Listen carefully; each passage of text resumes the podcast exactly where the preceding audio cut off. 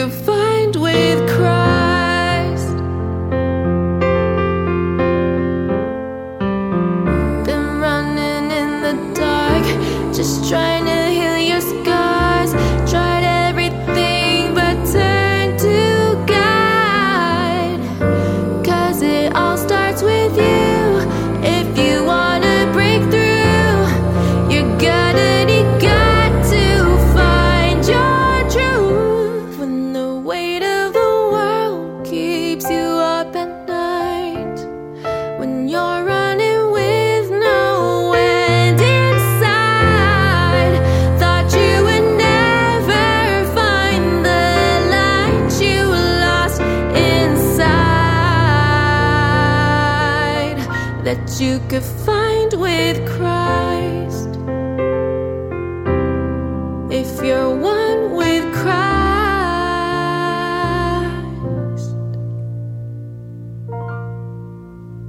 Hey, good evening, Patriots. And it's the end of Friday, December 22nd in the year 2023. As we kind of roll into the Christmas, pre Christmas, Christmas weekend, and then into Monday for Christmas. A lot of things that we need to kind of set aside. And I'm going to be really honest tonight. I intentionally was kind of arrived at a place today where I didn't prepare a show tonight. And I'm just going to kind of let the Holy Spirit flow and see where we go. Because there's a lot out here, I think, that needs to be said in good ways. We've been running pretty hard and heavy on some pretty heavy topics this week, and I think there's some other things in all of this that we're going to sort out tonight, and just good things to walk into the weekend with and walk in with family with. One thing I do want to say, real importantly, is that we need to be aware of the financial system right now, and those are heavy things. Uh, it's a good time when you're with friends and family over the weekend to be talking about that. It's sort of the preparations that you do in getting your stuff backed by gold and silver and that's essential. We've got to get out of this paper currency. Birch Gold is one of the experts in this area. They've been a sponsor with us for over a year and a half. They're great folks. If you text BARDS, B A R D S, to 989898, that's BARDS, B A R D S, to 989898, you'll get a free info packet from Birch Gold. It gives you a chance to read up on the things that they do. One of their specialties is moving 401ks and IRAs into precious metals backed retirement accounts, which is so critical in this time. So if you will take time to do that, it's a free info packet, read up, give them a call, set up a time to talk to them, have them guide you through how they can help you. It's a critical thing to do right now in preserving our money, and it's so far much to do. So there's a lot of things on the horizon right now as we head into this weekend, and I think intentionally, like happens every single time, we end up in sort of a, a turmoil of sorts as we head into the season of the celebration of life and the birth of Jesus. And unfortunately, so much of that is des- by design, and it's such it's so important that we start realizing the magnitude of this puppet show that we're part of in the previous show, someone asked, wrote in the chat, What in our world is real? And my answer was Jesus. And I think this is one of the important things to kind of hang on to because in the previous show, we walked out through, we walked through the Operation Paperclip, we walked through the, the destruction of the family, we've walked through this last week, we've also walked through the, the whole idea of the moon landing, which is a huge psyop on the world and what that did towards restructuring our belief systems. And unfortunately, it kind of reflects a, a, tendency within us as humans to be attracted to the shiny silver object, to be drawn in. And this takes us ultimately back to a lot of the, the fall in the garden and even the book of Enoch, which is this enticement that we have in technologies and things that we should really not be enticed with, but we are because we, we want to create and we want to think that we can do greater than what, than what we're limited to in this in this fleshly body. This unfortunate part about that is we're not realizing how great we really are within this fleshly body. So it's easy to draw people away. And in drawing people away, we get wrapped into the ideas that technology can solve everything. That's all fallen th- thinking, intended to break us from the connections with our Father. So as we walk in these places where every it's a shiny silver object and we get drawn away. We notice the cycles of technology get shorter and shorter for the new thing. I mean, people line up, they want to get the latest iPhone, they want to get the latest Android. All of these things are tools and mechanisms of this cabal of darkness that's running the world to keep us pulled away constantly from our Father. And as we get into those places, we get wrapped up into a materialist nar- narcotic of materialism that literally keeps us running away rather than running to that strength of kingdom. We need to literally just take a breath. And so a lot of that is to take this time in the next few days and just take some time to breathe. And it's literally breathe in Holy Spirit. And and for me, when I breathe out, I just breathe out all that we need to release into the world and breathe in that Holy Spirit. And take time to reflect on how amazing a time it is that we live in right now. Now, there's a lot of different perspectives coming into Christmas. There's people that have a lot and are doing have great families and strong families. There's people that have broken families. There's people that have lost people in families. People struggling financially. People that are alone. And this makes the holidays a very kind of complicated and diverse event. And I will be very honest, I'm one of these that, that tends to migrate towards that heavier feeling of the holidays rather than the celebratory and uh, joyous part of the holidays. And in part, it's not be, it's because I sense that I, I'm just one who feels that connection with those that have lost so much. I've spent Christmases alone overseas, and it's um, and not so much alone because I've been with connected of soldiers, but the way that I operated over there, I was always on the outside. So there was a there was a sense always of a heaviness of being away from friends and family. And so I have a lot of empathy for those that walk in this space and you'll hear this often, you know, I'm alone for Christmas. Fact of the matter is none of us are alone. And unfortunately what we're struggling what we struggle with is this place of understanding how to step into the glory of Holy Spirit to where it totally fills us in that love of Christ to where that is all that we need. We're wired intended to feel to be partnered with somebody. That is that's just the nature of things. And that's part of that fleshly aspect of where we walk. But as we are reminded constantly, we're trying to exceed beyond the flesh. And really what we're what I would interpret this to be in my own walk is we need to anchor ourselves in the spirit so that when we exist in the flesh, we're not committed and tied to the flesh, but we're experiencing the flesh, which is very different. And unfortunately, so much of what has happened, even in our families, is we have been anchored and tied to the flesh. So we've lost the reason and connectivity of being here in the spiritual form. So we talk to people and we, we get in arguments, they become very personalized, they become very entrenched in the fleshly ways. And in the fleshly ways of that, we end up in conflict because we can't separate ourselves from who we really are. This fight, this war that we're immersed in, is all designed to keep us in the flesh. It's designed to keep us inverted as we walk. Its, in, its, its intention is to make us want to fight one another, to be divided with one another, to look at the other as something that we can't stand, somebody that we hate, somebody that we don't agree with. And in the, even in that statement, we forget one of the most fundamental aspects of being within the body of Christ, that within the body of Christ there is by nature diversity. And the simple metaphor is that the world, if, if you look at yourself as in a part in the body of Christ, a physical part of the body, and you imagine what the world would look like if you're a thumb, or if you imagine what the world would look like if you're an ear, or if you imagine what the world would look like if you're a foot, these things change our perspectives of the world, but it doesn't mean we're wrong. And so we end up with a lot of divisiveness. The divisiveness in our church is immense. People having to call by name their different denominations, identify with that, and they have to define that. It's like, what makes me Episcopalian? What makes me Catholic? What makes me Methodist? What makes me Baptist? And the list goes on. What makes me Pentecostal? And unfortunately, what tends to happen is that these ideas of what defines a person they become a stigma and they become an idolatry within that structure of faith. And people live into that limitation rather than living into the limitlessness of God. And that's where we've arrived, and, where our churches then become vulnerable because it's they're subject to the individualized attacks. Methodists don't get along well with Baptists, and Baptists don't get along well with Catholics or with Pentecostalists. I mean, this is the truth. And this is, unfortunately, that's not the body of Christ. And nowhere in there did Christ say, go forth and make churches that would be divided and, and argue with one another. It wasn't there. Our families are so much the same way because we become entrenched in ideologies and belief structures that are of the flesh. They make no difference in the spirit.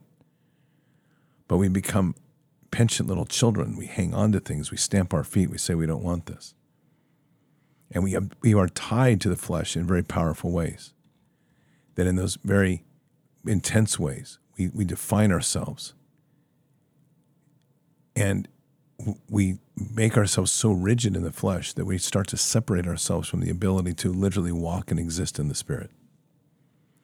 I say this a lot with people I talk to. It's like if we could see through the veil and you could see all the demonic activity that was going around you, besides the fact you'd be freaked out, you would change your perspective on almost every person in the world.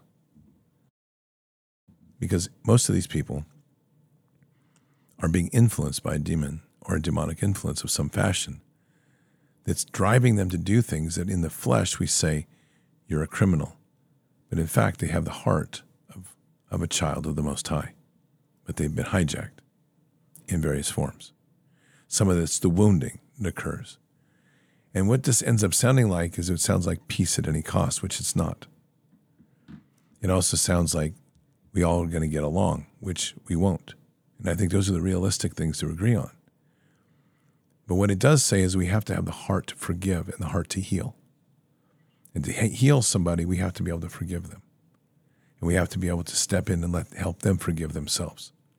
And that's one of the hardest things ever in healing and, and deliverance is when someone says, when you ask somebody, forgive yourself, say, I forgive you. If you've done this work, you know very well that that's one of the hardest things people will arrive at to be able to say, that I forgive myself. So tonight, I want to start with that. And I'm just going to challenge each person listening here to start with those words that I forgive myself. Find something that's waiting on your heart and say, I forgive myself and let it go. And that's part of a process now of getting us to the place of repentance and being free, set free. And it's important. If you're heading into this family weekend, in whatever form it's going to be, there's always stuff in the family. We've always got the crazy uncle. You always have the loud cousin. You always have the brother in law that you're rolling your eyes at, like, oh my goodness. That's okay. And all of that is the orchestra of the voices out there. And our role, really, as we step into these places, is to literally pray first. And that's an important little point here I want to bring up. When we get around family in particular, we get hooked into patterns and behaviors that we know from a long time. They know you as a certain way. Therefore, the pressure on that cultural norm is to have you perform a certain way. And unfortunately, we often do. So if we're walking in strong in the body of Christ and we know that somebody is not, and they don't, they want to see us as we used to be, say, before you accepted Christ, depending on how your walk is. I'm just using this as an example. There's a tendency for us to go back to the before because it's easier. And because they're relating to you as something before, so it's easier for them to relate to you rather than to see you as who you become. Now, if you had gone through some sort of specialized training, and the specialized training was Navy SEAL, Special Forces, Ranger, Delta, Air Force Special Operations, whatever that is, and you had maybe it was 101st Airborne, whatever you've done, if you went through this sort of training, when you came home and you went away, they would have remembered you for what you were. But when you came home and came through that door with your freshly cut high and tight and your beret, and you step into that family, you would be a different person. And you are a different person at that point in time. And they would see you as a different person. They'd see you as a warrior. And you would engage them that way. You would be different. And you'd have the confidence to do it because that's part of the training. And you would feel strong about who you've become. Now, con- move that to another place. You take somebody who works in covert realm where they can't talk about any of this, they can't be acknowledged in anything they do. Those are different types of interactions because you know in your heart how you've changed. But nobody else in there knows what you are. And that's a tough one. And see, here's, here's where we end up with some, some things to think about when we're walking with Christ. And ask yourself are you going to be that guy with the guy or gal? Are you going to be that person that walks through that door and wears the banner of Christ like a special forces soldier wears his green beret? Or are you going to be that person that walks in like a covert operator and doesn't want anybody to see that Christ is on your heart and telling yourself that I can't tell them because they won't understand or because I, you're in your mind you can't? Those two things are not equal. And when we get into these engagements in the family, we've got to come back to praying into these times, especially this over these next few days, of asking Holy Spirit to be with you and asking yourself, how do you want people to view you? How do they want people to see you? Families right now are needing the reinforcement of Jesus. And it's important. And we have we are the emissaries to do that. But if we go through a weekend and, and all we're going to do is pull back to where we were or pull back to a quiet place where we don't want to step on toes, we're afraid we're going to get called a Jesus freak. We don't want to talk scripture over the table, but we'll talk politics or we'll talk some nonsense about, you know, some LGBTQ agenda or whatever. But to talk into the depth of this, you have to be able to speak into whom you are and walk it as if it is you all through. See, there's a difference. So when you take a warrior and you meet somebody who wears a beret, they don't have to put the beret on for you to recognize in them that something is about them that's different. Same with martial arts. You watch somebody who's been training in martial arts and having done this and actually had this said to me, they're like, people will come up and say, You've trained martial arts. And I'm like, How did you know? It's like it's the way you walk, it's your it's your demeanor. You want people to recognize you for that caring of Christ. It's that it's the biggest thing we could ever have. But that takes us having confidence and grounding in who we are. It's not being timid to say, I love Jesus. It is literally walking in your heart to know that you are part of Christ's army. You are a warrior under Christ's banner. You're part of one of the greatest rescue missions in the history of humankind. Right now, this is what we're doing. And you are a child of the Most High. And when we start to bring those things in, that's not prideful. It's strength. It's grounding. It's putting our feet on the feet on the rock of faith. And we're able then to walk in without being on defense. Somebody comes at you in an example, oh, you're one of those Jesus freaks. It's like, yeah, I am. And I love it. And I'd like to make you one too. See, this is the parry. This is how we deal with blows. And this is what Jesus is trying to teach us so much is that we don't have to take the sword like Peter did and cut off the ear. We can take the sword of the Spirit, we can heal the ear and completely transform the event to bring the person into us, turn them, and send them back into the world transformed and accepting Christ in their heart. And then it gets us then into these sort of art forms like Aikido, where literally you're taking the blow and you're moving it through the cycle and flow of the impact of the energy that that blow brings, and you're turning that to release it and spin it back into the world. We have to get this good. This is truly the small circle operations of dealing with our faith, and especially in small and tight environments. So, as we are working in these times, in these weeks, and these days ahead, we need to find the confidence. The confidence begins in our prayers. And our confidence begins in breathing in and touching into the Holy Spirit. Our confidence begins with walking in that firmness of knowing what's in our heart. Some will have no problem with this. So if it's the message doesn't fit, then it doesn't fit. But I think that most people will find that there's always a challenge when we come together with a group of family on trying to be who we are and not being pulled into the group. And our missions right now are greater than ever that we are to be part in our walk to be whom God intended us to be. And in doing that and weaving this together beautifully, we become very strong voices in kingdom. And we become very strong voices in bringing people to the heart of Jesus. I, I would just um, say here that it's our mission is clear. It is to spread the gospel of Jesus Christ. It is to heal the sick and the broken. It is to raise the dead. It is to cast out demons. And it's to pray against all things in warfare. And when people don't understand that, it's easy to start tagging you as some sort of freak. Like, oh, you're one of those Jesus freaks. It's like, no, I'm not. But like I said, you can also say, yes, I am. I'd like to make you one too. What we are is we're walking in more in the purity of who we're intended to be. And that's very foreign for a lot of people these days, unfortunately. Our country is very much walking in the desert, and it's surrounded by wolves, and they are ready to prey, pounce and prey.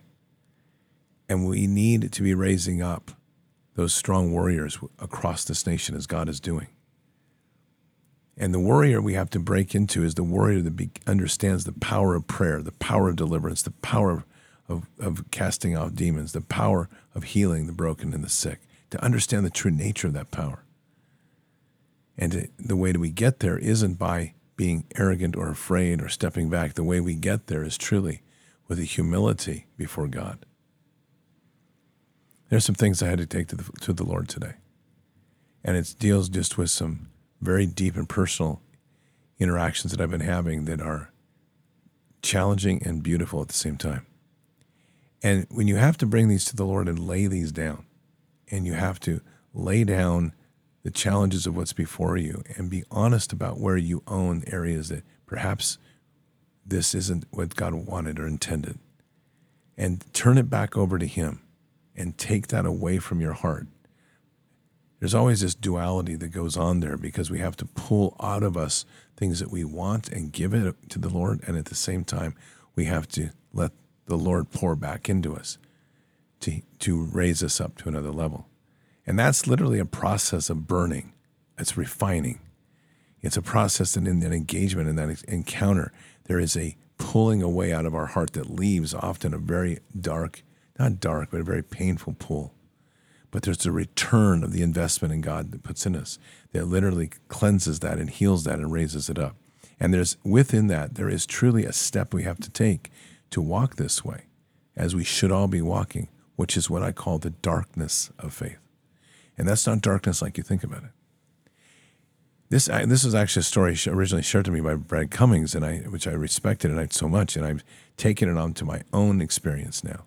But it's literally where we have to step into a place where we can see nothing ahead of us, behind us, around us, anywhere. It's pure pitch darkness, other than the fact that we know that we are listening and following the guidance of the Lord. And it's there that we have the ultimate faith, that we lay it down so far that we know that we will not question God and we will let Him carry us forward in every step, trusting in Him. And that's tough. But I want you to imagine that being in a whole weekend of family or whatever you're doing and living into that space to where everything you say, everything you do, every interaction you have is based on how the Lord is guiding you. And you're trusting that much in Him. That could lead to some pretty interesting things like casting out demons for somebody in the household, healing for prayer in somebody, for miraculous healing. It can be all sorts of things. So when we start to understand the power of what God is talking to us about in, in, the, in having faith in Him, there isn't any room. We're either all in or we're not. And the enemy's working overtime to try to marginalize this and trim this down and get us to a place where we are not as committed to the Lord as we should be. This is this idea again is we start on an azimuth and we have this straight azimuth towards the Lord. And all we have to do is vector off one degree. And in 60 miles, that one degree becomes one mile. One mile off target by a one degree error at the beginning. That's Satan's game. And he, he revels in that space. So part of our process, again, is remembering how we win this thing. There is no question that we have to be vigilant in what's coming. And there's nowhere in Scripture that says that we're to lay everything down and walk into this world and be slaughtered by the enemy. But there's also the ferocity of our faith. And are you willing to sacrifice all for the faith? Are you willing to put it all down and sacrifice everything? And we say these things. Some, some will say yes, some will pause. But ultimately, that's what this is about, is laying it all down on every level, laying it all down being willing to lose everything for the sake of the Lord, willing to. And when I say that, it doesn't mean you will, but you have to be willing to. And to show that to God in such a profound way that you are willing to let go of everything of this world to be obedient to Him, no matter what. Whatever it leads, wherever it goes, you shall be obedient to Him at whatever cost. That's the sort of laying down we're talking about. And as we enter into a weekend with family, if we're going to lay all that down and say, God, lead me for everything that I am, point me in the direction I need to go, leave nothing in me that is not of you. As we step into that amazing place in the family, we start to arrive at something very, very profound because we're now becoming truly an, an extension of his hand in areas that lead us to do things that truly will be and are the miracles of the living God. Was praying for healing for somebody last week, and we were doing. I was doing daily healing prayers on this a couple times a day. And as things got along, it was just kind of like passed over the idea that this healing happened literally in unprecedented time. This particular infection usually takes about 10 days. And we were praying on it, and the infection got cleared in three, maybe four, but three particularly. And in the conversations of things going along, and, and they were sharing with me, and we're just kind of stepping along, I had to take a pause and go, Do you realize we just did this in three days? We're doing it because we're staying focused on where the Lord wants us to. We're staying focused in these, in these miracles and wonders. And these are the things that now, as we are working in this, these are the greater works that are beginning to expose to us. And perhaps we wouldn't call that greater works as just the gifts and talents that He intended for us, our awakening. And we have to be tenacious about it and we have to lean into this. And so when we walk into families, we should all be praying for the healing of families because every family has healing to do at some level. Every family at some level is going to need to, can benefit from prayer and benefit from Holy Spirit and benefit from being lifted up. Every family somewhere is going to have some sort of baggage and burden that needs to be freed. And what our role becomes increasingly is to get into these places and to be able to do that work to set people free.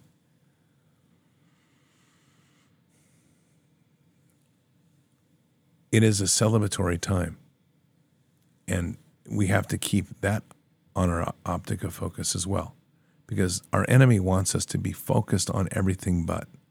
Enemy wants us to be focused on chaos, be, wants to be focused on instability, wants to be focused on divisiveness and hatred wants to be focused on war, wants to be focused on death, because it is a spirit of death versus the spirit of life.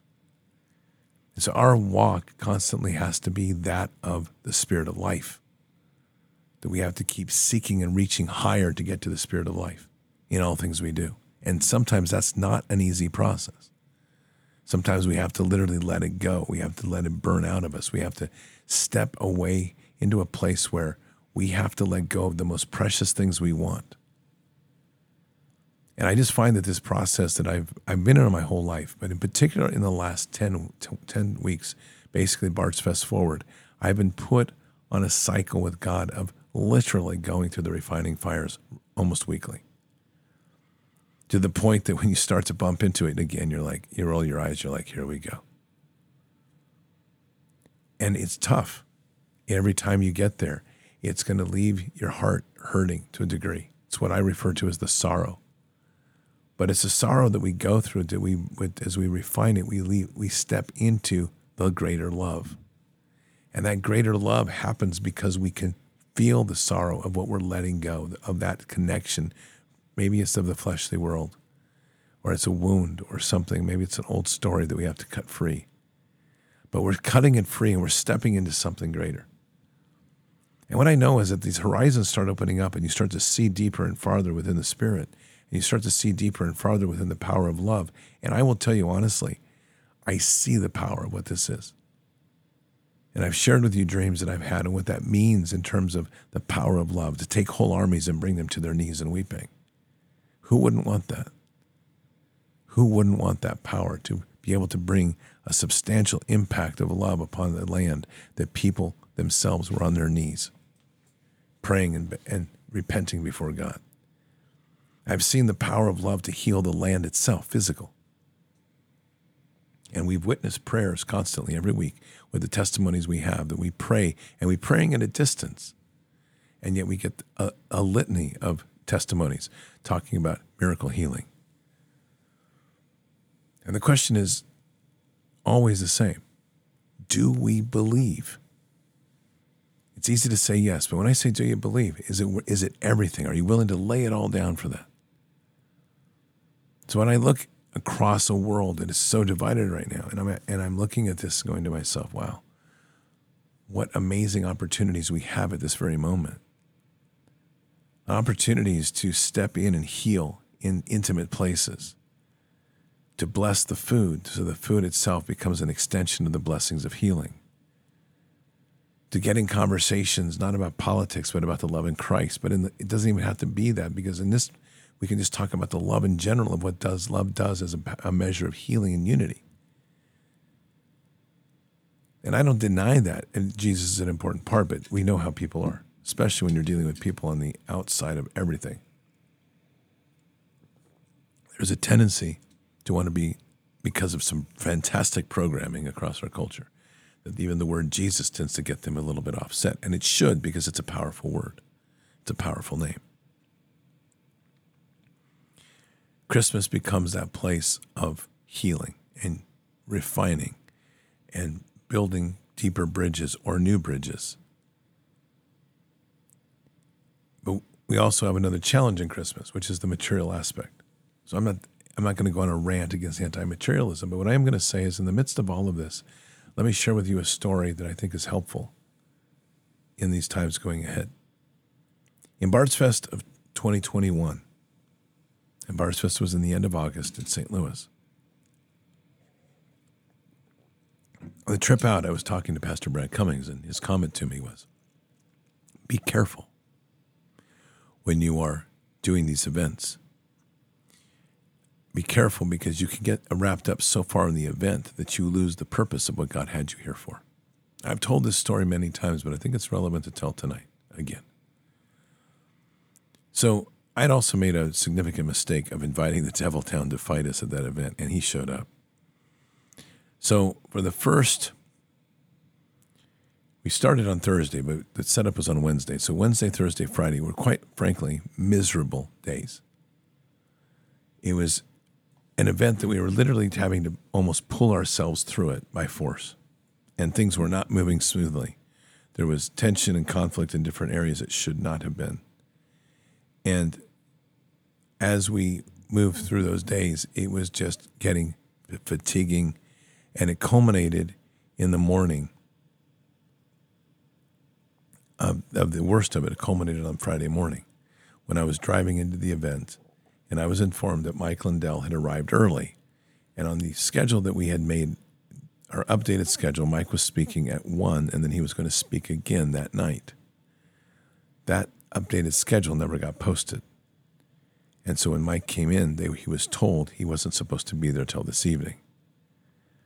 On top of it, we had had a VIP room that literally was a disaster in the making because we had had one room, and then the hour before Mike Lindell got there, the fire department came in and said, You can't have this room. And they shut it down and they forced us out. So all the work we had spent for two days building up a VIP room was erased. We had our badging system was down. We had badges. Everything was off. Everything.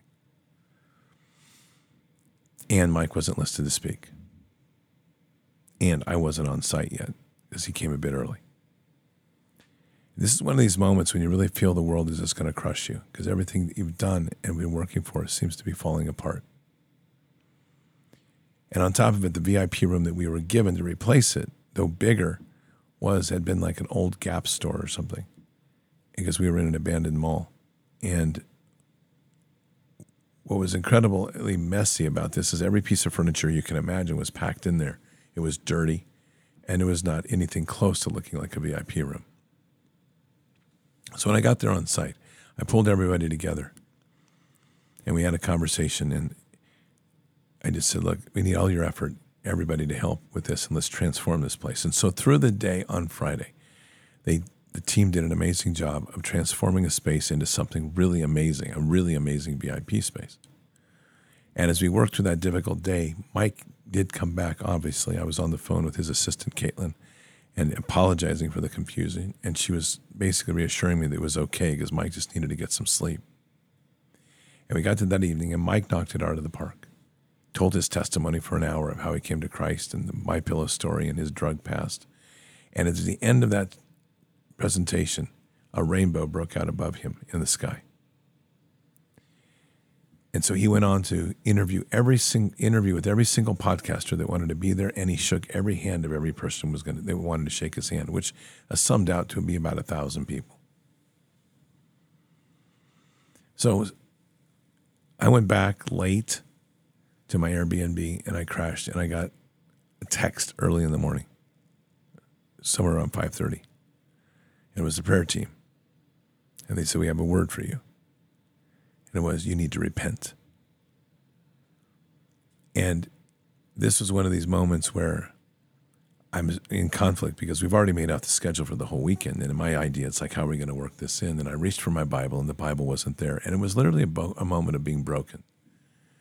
I found myself very deeply embedded in a place where I had realized that I'd fallen trapped to what Brad had warned me about that the event itself can become bigger than God. And that in itself was exactly where I didn't want to be.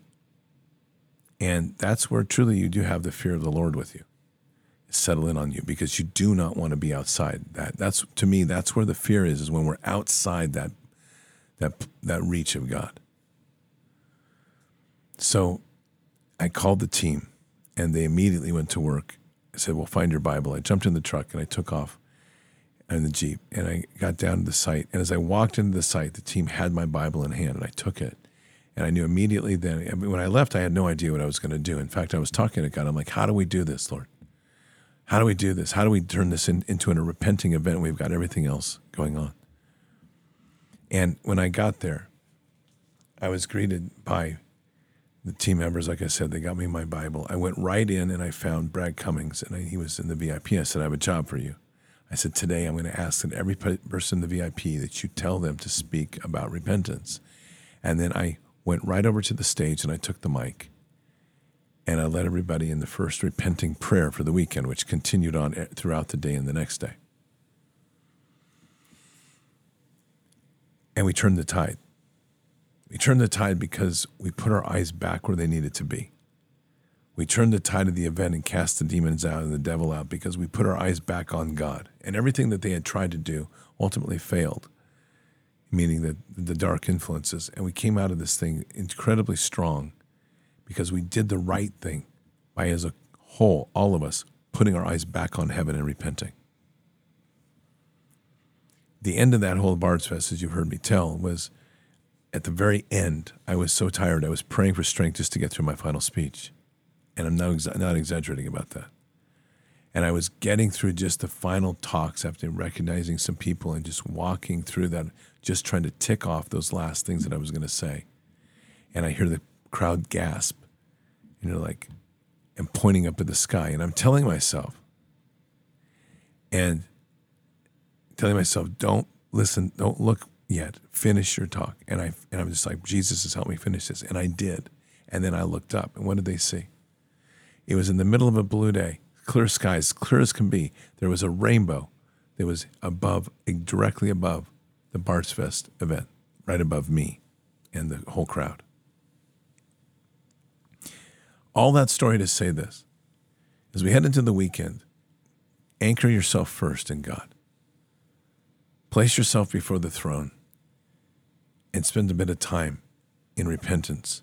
And if you don't know what you're repenting for, ask God to show you. But above all of this weekend and the time that you have with family, don't lose perspective on what we're doing here. Don't let the event be greater than God. Bring God in, set the table, sit down, dine with Him, invite Him in. That's the powerful things that we need to be at right now. And when we follow that method, You'll find that this weekend, no matter how challenging or how easy it is, will all be equal. They will be great works in the kingdom as we start to bring people closer to Christ. And that includes those that'll tell you that I'm good, I've already accepted Jesus. They're probably the ones that need it the most. So set your conditions. Be prepared when you walk in. Understand where your headset is. Turn yourself over to Holy Spirit and walk in there and let it flow, like tonight's show let it flow. And when you get through all of that and you prayed into all of that, seek to let Holy Spirit guide you to do something greater this time with family than you've ever done. And I don't know what that is, but I guarantee you're capable of doing it. And I guarantee Holy Spirit and God understand what it's going to be. And when we accomplish that greatness, it becomes a, in the midst of all the stupid in the world, that Christmas can become one of the great Christmases in their life that they look back on and go, wow, that was amazing. And that's where we all want to be. The Patriots, let's pray. Father God, I just want to thank you for this evening and just a free form and free flow discussion about the places of love and the places of, of where we come to, the places of healing and the objectives that we have to raise up the family. And so we're, we're strong in this walk and we're blessed that you're with us. We just ask that you'll continue to pour down upon us. And on this weekend, bless every person going in with that clarity of the Holy Spirit, the confidence in the Holy Spirit, that everything that is done will begin with prayer and end with prayer. Everything will begin with victory and end with victory. And to keep focused on the place you want us to be, whom you want us to be, and not what we were. So, Father, we just raise up this this following, these people here in the Bards Nation, this community, and to lift them up. And we say, Praise Jesus. And let each one be touched in their hearts on the great things that are possible when we literally walk into the anointings given to us and walk as we are intended to be by God. Guide us and bless us. And we say these things in Christ Jesus' name. Amen. So, again, we focus on the greatness of unity. We focus on the greatness of love. We focus on all the things of speaking life into people. And we open that door up for Holy Spirit to walk in and say, You're going to go left, not right. You're going to go straight, not down. And we keep these things there. The words flow, the time flows, the unity builds, and we turn something that's a gathering into something that can be truly a spiritual event, maybe even a revival. Patriots, keep your head up and your eyes forward. Never bow to evil, never relent, always press into the fight. God is with us. He'll never forsake us. And in the end, God always wins. But we are here in this time, in this place, for just such a time as this. We are at war. So walk boldly and fearlessly with Christ. Occupy the land, expand the kingdom, subdue the enemy. Mission forward. Patriots, I hope you have a very blessed weekend. I'll be back here on Sunday morning, regular time for prayer, Sunday evening for Peace Be Still. May do a pop up show tomorrow or sometime. Just pay attention. And then we're going to have our Monday morning prayer for, before Christmas, Christmas Day, and then our normal shows. So keep your head up. Have a blessed night.